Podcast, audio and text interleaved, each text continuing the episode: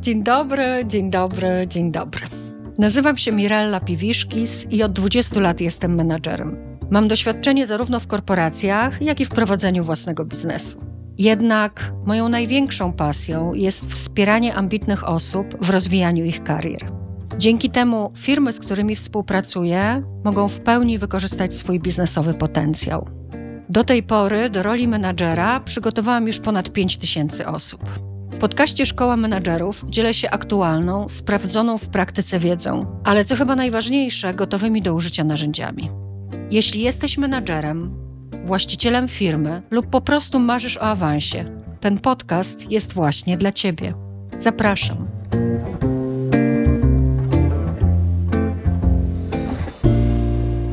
Serial Ted Lasso. Nie odnosząc się do wartości artystycznych tego dzieła, e, można je uznać za operę mydlaną. Myślę, że niektórzy od słodyczy mogliby dostać mdłości. Mnie się ten serial podobał. Miło mi się go oglądało.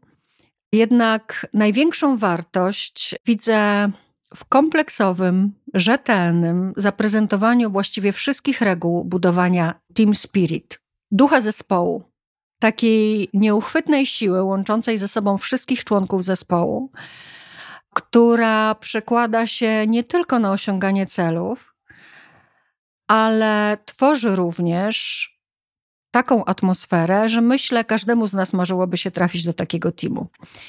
Co więcej, wydaje mi się, że wielu z nas zrezygnowałoby z wyższych pensji, benefitów czy prestiżu, byleby poczuć się częścią takiego przedsięwzięcia.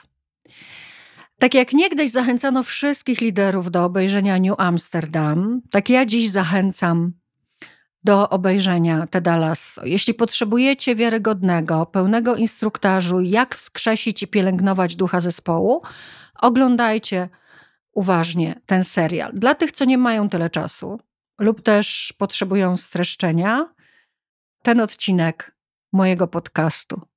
Lekcje od Teda Lasso, czyli jak Team Spirit może prowadzić do sukcesu. Zdefiniujemy sobie dzisiaj, czym jest zespół oraz jego duch. Jakie są cztery filary Team Spirit i jak z nimi pracować? Jaka w tym wszystkim jest rola lidera? I oczywiście, co dzięki tej niełatwej pracy możecie osiągnąć. I uwaga, będę spoilerować.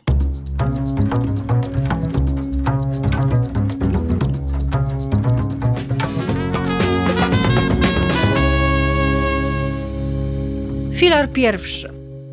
Wspólny cel. Co czyni grupę ludzi zespołem? By mówić o zespole, jego członkowie muszą dążyć do osiągnięcia wspólnego celu.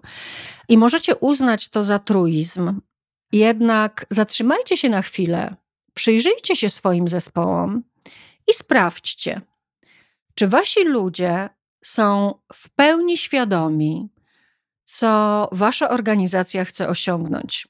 Poprzedni odcinek podcastu poświęciłam tematowi strategii. 60% polskich firm nie ma strategii. Według sondażu Harrisa tylko 37% polskich pracowników rozumie, co ich firma próbuje osiągnąć.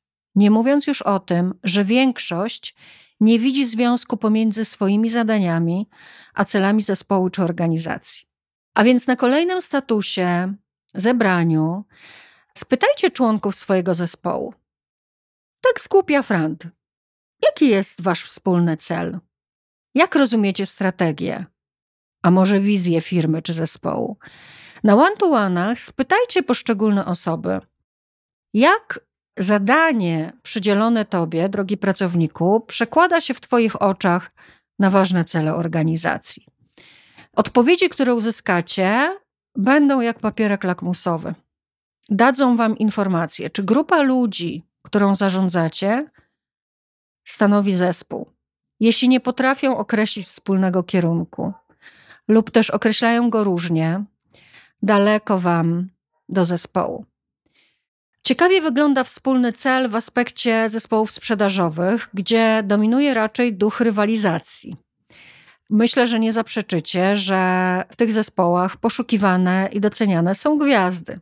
Spotkania takich zespołów rozpoczynają się od porównania słupków sprzedażowych. Wewnętrzna rywalizacja, moi drodzy, wyklucza team spirit. I tu zaczyna się piękna przygoda z Tedem Lasso. W drużynie Teda jest gwiazda. Samotny jeździec. Nie dlatego, że opuszczony czy niezrozumiany, a dlatego, że uznany za najlepszego zawodnika, nastawiony na budowanie swojego własnego brandu. I tak, dzięki jego talentowi zespół zdobywa bramki, jednak drużyna w tabeli spada.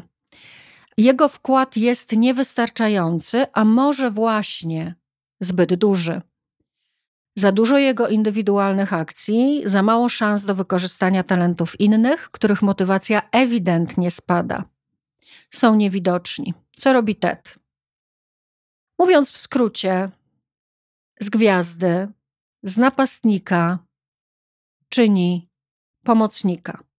W sposób pełen szacunku dla talentu tegoż piłkarza daje szansę innym. Ted Lasso świetnie pokazuje, że budowanie wyników, chociażby zespołów sprzedażowych, w oparciu o najlepszego pracownika, w oparciu o gwiazdę, w pewnym momencie musi zawieść. Anonimowa reszta, niewidzialna, performuje coraz gorzej. Dlaczego? Nie ma ducha zespołu, nie ma więzi. Potencjał reszty jest niewykorzystany, nie rozwijają się, zaangażowanie naturalnie spada, ponieważ ich wkład we wspólny cel, czyli w to, co czyni grupę ludzi zespołem, jest marginalizowany, niedoceniany. A więc wszystko, co przekłada się na wyniki, na efektywność, motywacja, stały rozwój, determinacja, poczucie sensu, identyfikacja z zespołem, wizja, wszystko spada. Wyobraźmy sobie, mam taki szalony pomysł. Co by było, gdybyśmy zechcieli zbudować sukces zespołu sprzedażowego w oparciu o wyniki całego zespołu, a nie budując wewnętrzną rywalizację. Gdyby sukces najlepszego sprzedawcy był zależny od tego, jak performuje najsłabszy zawodnik waszego teamu, czy nie byłoby przypadkiem tak, że ten najlepszy, najszybszy, najsilniejszy i najefektywniejszy bardziej skupiłby się na wsparciu słabszego po to, żeby wygrali wszyscy, a nie tylko on sam. Dla Was do zastanowienia, tak jak powiedziałam, szalony pomysł. Pociągnę jeszcze przez chwilę kwestię tego wspólnego celu, który jest niezbędny do tego, żeby mówić o zespole, ale jest też chyba podstawą budowania ducha zespołu. Facebook, Netflix i wiele, wiele innych firm już wie, że zespoły i więź pracowników z organizacją można obecnie budować wokół poczucia sensu. Ostatnio współtworzę zespoły front desków. Najczęściej są to panie, których rola, można by powiedzieć, jest obsługą klientów. Obsługą klientów zewnętrznych, czyli gości odwiedzających firmę, jak i wewnętrznych. Panie są od wszystkiego. Pokaż drogę, znajdź telefon, pokieruj, zawiadom, do tego zafakturuj, zorganizuj lot, załatw catering, wydaj kartę. Te zespoły w bardzo wielu organizacjach przeżywają obecnie ogromny kryzys. Jest olbrzymia rotacja, a pracownicy nie są zaangażowani. Przyczyna jest prosta: nie widzą sensu w swojej pracy. Pracuję więc z liderami tychże zespołów nad nadaniem im, a może lepiej byłoby powiedzieć nazwaniem tego sensu, poprzez wykrystalizowanie misji zespołu i obietnicy, jaką ten dział daje. Dział, bez którego, moi drodzy, wszystko w biurze by się zawaliło. To front desk, sekretariat czy concierge, jak byście tego nie nazwali, to zwykle ostatnia deska ratunku. To strażacy gaszący pożary, cisi architekci pracy biura. I słuchajcie, gdy panie tworzące sekretariat przestały myśleć o swojej pracy jako o zbiorze niezwiązanych ze sobą, niewiele znaczących prostych zadań, a dostrzegły w swoim wysiłku znaczącą dla innych misję, zaobserwowaliśmy większą satysfakcję, inicjatywę, wzajemne pilnowanie siebie w przestrzeganiu reguł. Panie się wyprostowały, jeszcze bardziej wypiękniały, pojawił się naturalny, niewymuszony uśmiech, a rotacja, tak, rotacja zaczyna powoli się zmniejszać. Poczucie sensu wokół tego budujemy zespół. No dobrze, to mamy cel, wizję, misję czy poczucie sensu, które spajają zespół. Co dalej? Jaki jest drugi filar?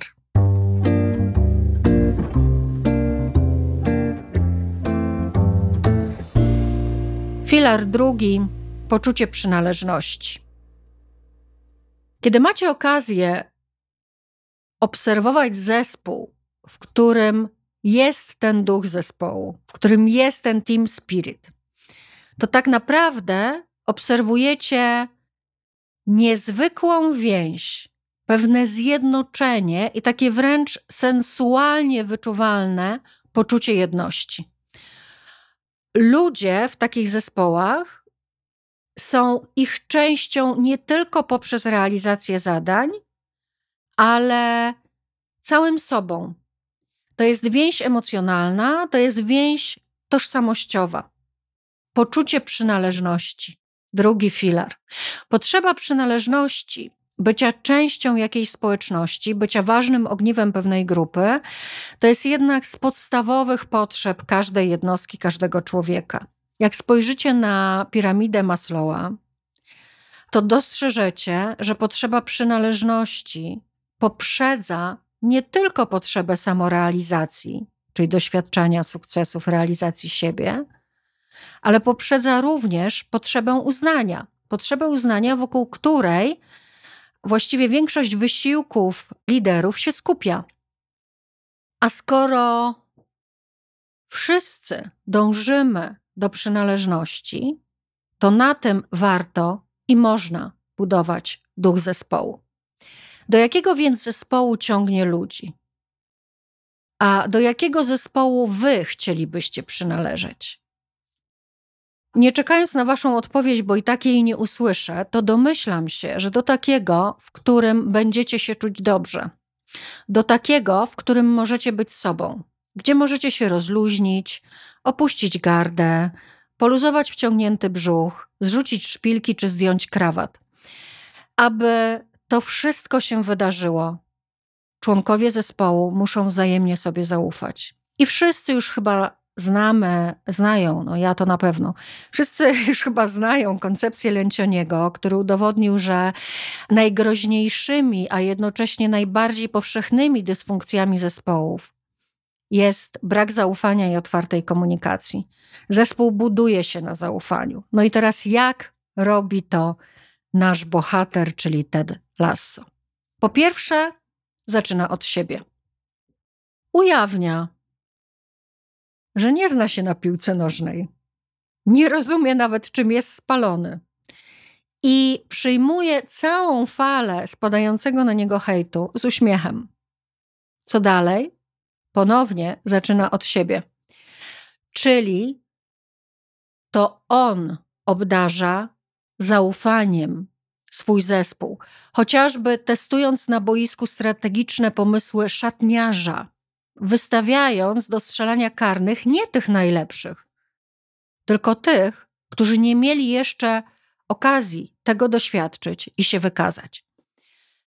Do tego, moi drodzy, stwarza przestrzeń do odsłonięcia swoich największych lęków, nawet przesądów przez członków drużyny. Panowie w jednym z odcinków zdejmują klątwę z jednego z pomieszczeń na stadionie poprzez opowiadanie sobie wzajemnie o traumach, ważnych emocjonalnie dla nich wydarzeniach i palenie, rytualne palenie z nimi przedmiotów. Moi drodzy, gdy każdy to zrobi, gdy się odsłoni, gdy opowie o ważnych, intymnych momentach ze swojego życia, trudno będzie nam oceniać innych. A ocena to wielki wróg zaufania. Gdy czujemy się oceniani, chronimy się pod maskami i team spirit umiera. Także stworzenie przestrzeni w zespole, żebyśmy się naprawdę poznali i odsłonili, jest to niezbędny element. Jeśli chcecie pielęgnować ducha zespołu. Filar trzeci. Budowanie zespołu w oparciu o mocne strony każdego jego członka. Powiedzieliśmy sobie o tym, że z jednej strony budujemy zaufanie poprzez odsłanianie swoich słabości, swoich wad. Z drugiej strony jednak czujemy ducha zespołu, gdy możemy zaprezentować się od jak najlepszej strony, gdzie możemy otrzymać uznanie od innych. Pomimo naszych wad, ludzie w tym właśnie zespole, w tej właśnie grupie skupiają się na tym, jacy jesteśmy wspaniali. E, Ted Lasso mówi wręcz coś takiego, co jest oczywiście przerysowane zarówno w sporcie, jak i w biznesie, ale przerysowane przemawia. On powtarza, że nieważne jest, czy wygramy, czy przegramy. Stale podkreśla, że jego celem jest wydobyć z każdego zawodnika wszystko, co najlepsze. Czyli decyduje się budować zespół i budować sukces na mocnych stronach poszczególnych zawodników. Efekt w filmie jest taki, że zawodnicy sami zaczynają na tyle sobie ufać i wierzyć w tę misję, że wystawiają do karnych niesprawdzonych, nie najlepszych, ale tych, którzy jeszcze nigdy się w karnych czy w wolnych nie wykazali. Co robi Ted Lasso? Właściwie nie słychać w serialu w trzech sezonach po 12 odcinków feedbacków negatywnych. Buduje morale na feedbacku pozytywnym. Jakie nie byłyby błędy, jakie nie byłyby porażki. I teraz przytoczę Wam takie badania pewnej doktor psychologii, Elizabeth Harlock, która przeprowadziła pewien eksperyment na grupie dzieciaków, dzieciaków w szkole, które uczyły się matematyki. I podzieliła ona te dzieci na trzy grupy. Jedna grupa miała realizować zadania matematyczne i jedyną informację zwrotną, jaką dzieciaki dostawały, to była krytyka. Czyli jeżeli popełniły błąd, jeżeli wynik był zły, to informację taką otrzymywały. Jeżeli wyniki były dobre, nie było informacji zwrotnej. W drugiej grupie było dokładnie odwrotnie, czyli dzieci dostawały same pochwały. Jeżeli popełniały błędy, nie było negatywnego feedbacku. No i trzecia grupa, jak się domyślacie, to była grupa dzieciaków, która w ogóle nie otrzymywała informacji zwrotnej. Czyli nie było ani oceny pozytywnej ich pracy, ani oceny negatywnej. Co sprawdzano? Badaczka sprawdzała efektywność poprzez ilość wykonanych poprawnie zadań. I wyniki tego eksperymentu nie pozostawiają właściwie żadnych wątpliwości. Najniższą ilość poprawnie wykonanych zadań osiągały dzieciaki z grupy trzeciej, czyli te, które w ogóle nie dostawały informacji zwrotnej. To było od początku do końca na poziomie 5%. To jest oczywiste, bo to jest informacja dla ucznia, że to nie ma znaczenia, czy robię dobrze, czy robię źle. Co się wydarzyło w pozostałych grupach? W grupie, w której dzieci były jedynie krytykowane, i w grupie, w której dzieci były jedynie chwalone, w pierwszym tygodniu eksperymentu 71% zadań było wykonanych poprawnie, czyli nie było żadnej różnicy. Z czasem proporcje zaczęły się zmieniać. Efektywność pracy krytykowanych dzieci spadła do 19%, podczas gdy dzieciaki z grupy chwalonej właściwie cały czas performowały na poziomie 71% i więcej. Jaki z tego wniosek? Jeżeli chcemy utrzymać wysoką efektywność, to przede wszystkim chwalmy. Są już takie szkoły i są już takie firmy, w których zaleca się jedynie feedback pozytywny. Badania PWC potwierdzają tę tendencję również w miejscu pracy. Ważnym jest, by to docenienie nie pochodziło jedynie od lidera. W końcu, moi drodzy, rozmawiamy o team spirit. I badania również potwierdzają, że istotnym jest, aby to docenienie, aby dostrzeżenie mocnych stron pochodziło również od członków mojego zespołu. I tutaj kolejne badania, o których chcę Wam powiedzieć. Shona Encora, który specjalizuje się w swoich pracach w badaniu źródeł motywacji, źródeł zaangażowania pracowników i szczęścia w pracy.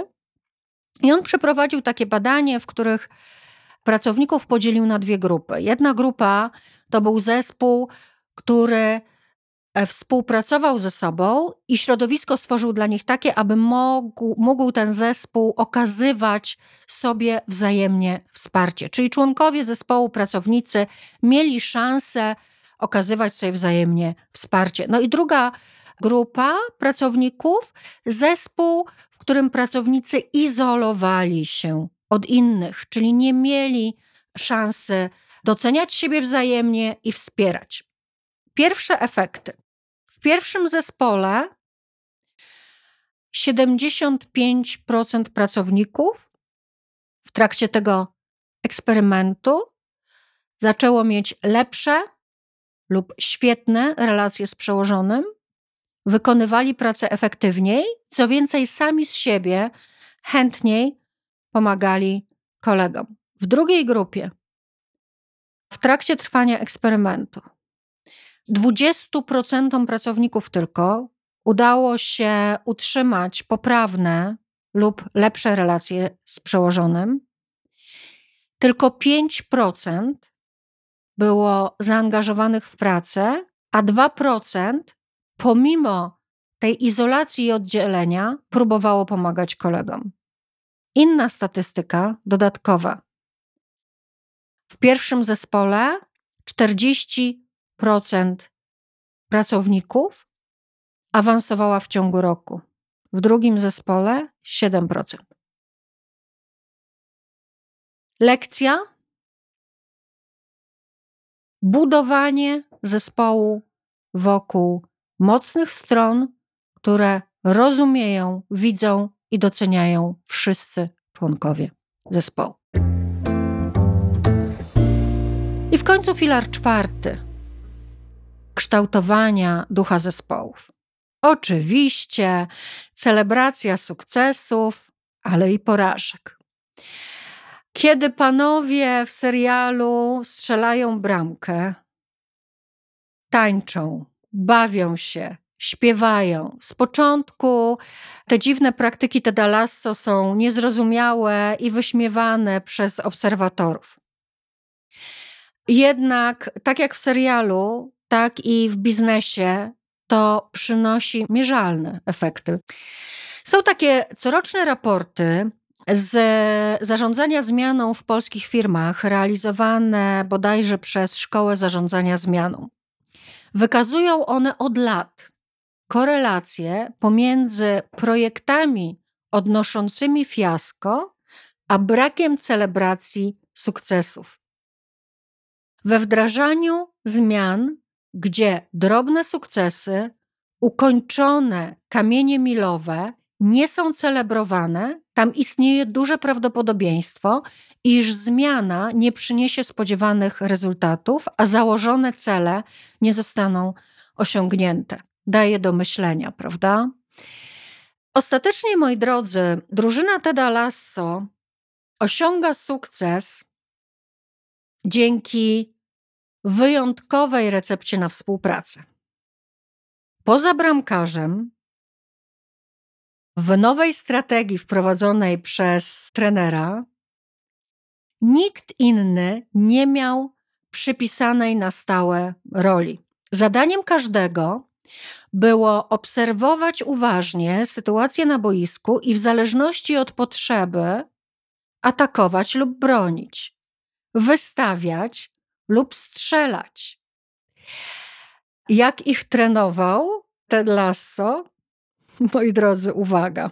Połączył zawodników sznurkiem. Sznurkiem przywiązanym do ich klejnotów tak powiązani ze sobą, mają prowadzić rozgrywkę zgodnie z nową strategią, bez pozycji i zdefiniowanych na stałe ról.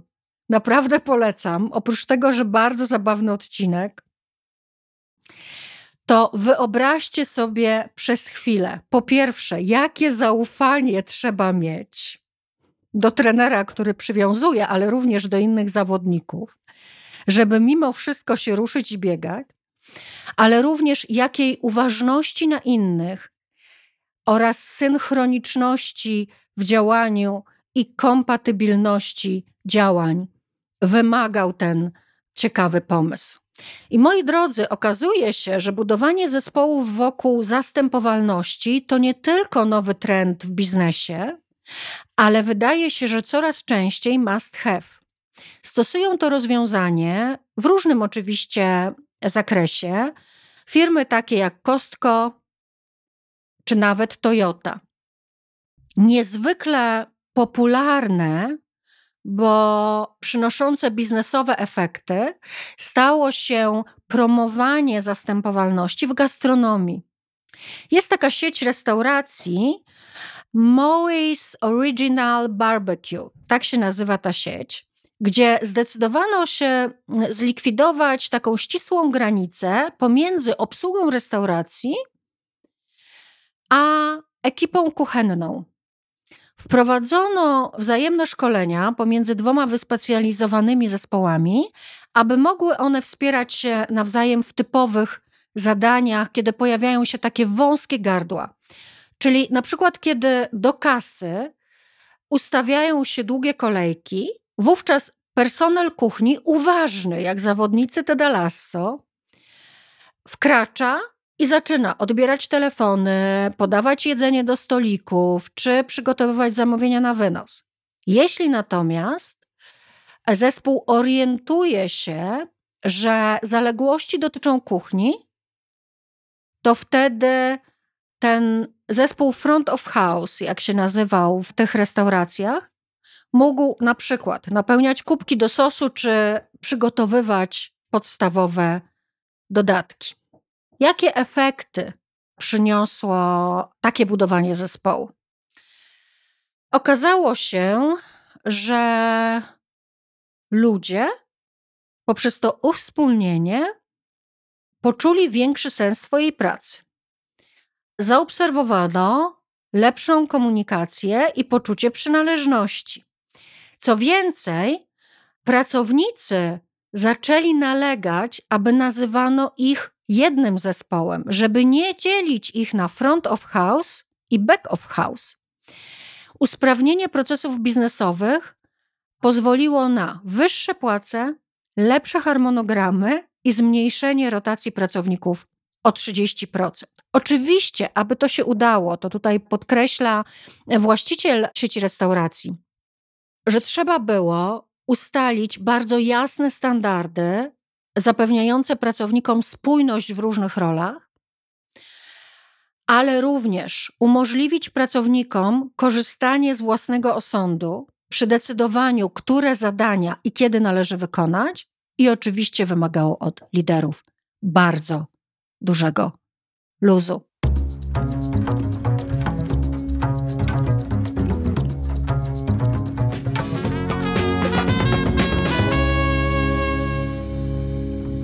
Kończąc, moi drodzy, wywody na temat ducha zespołu i Teda Lasso. Team Spirit to coś więcej niż teamwork. To nie tylko wspólna praca, to współpraca we wspaniałej atmosferze. Więc odpowiedzią, jeśli chcielibyście dostrzec w swoim zespole tego ducha, odpowiedzią jest atmosfera. Atmosfera zaufania, otwartej komunikacji, wzajemnego wsparcia, celebracji sukcesów i porażek oraz wyłączonej oceny. W waszym zespole jest team spirit, jeśli poszczególni jego członkowie bardziej chcą wygrać jako zespół niż indywidualnie. Chciałabym zwrócić na koniec jeszcze uwagę na tylko dwie rzeczy. Po pierwsze, zauważcie, nie było w pracy tego trenera nacisku na wyniki. Nie było nacisku na wyniki ze strony lidera. Gdy nie ma nacisku z zewnątrz, ludzie sami zaczynają wymagać od siebie efektów. I druga rzecz, i tu kapelusze z głów przed twórcami serialu. W końcu ktoś to pokazał. Ted Lasso nie był najlepszym ekspertem w piłce nożnej. Wręcz nie znał się na niej. Był za to fantastycznym ekspertem w docieraniu do ludzkich serc. Był po prostu liderem. I mówię to z pełną odpowiedzialnością. Wygrają ci menadżerowie, którzy będą umieli prowadzić ludzi. Ekspertów sobie zatrudnią lub wyszkolą. Amen. Jak zwykle zapraszam na mirellapiwiszkis.com ukośnik 62. Tam znajdziecie notatki do odcinka. Do usłyszenia za tydzień.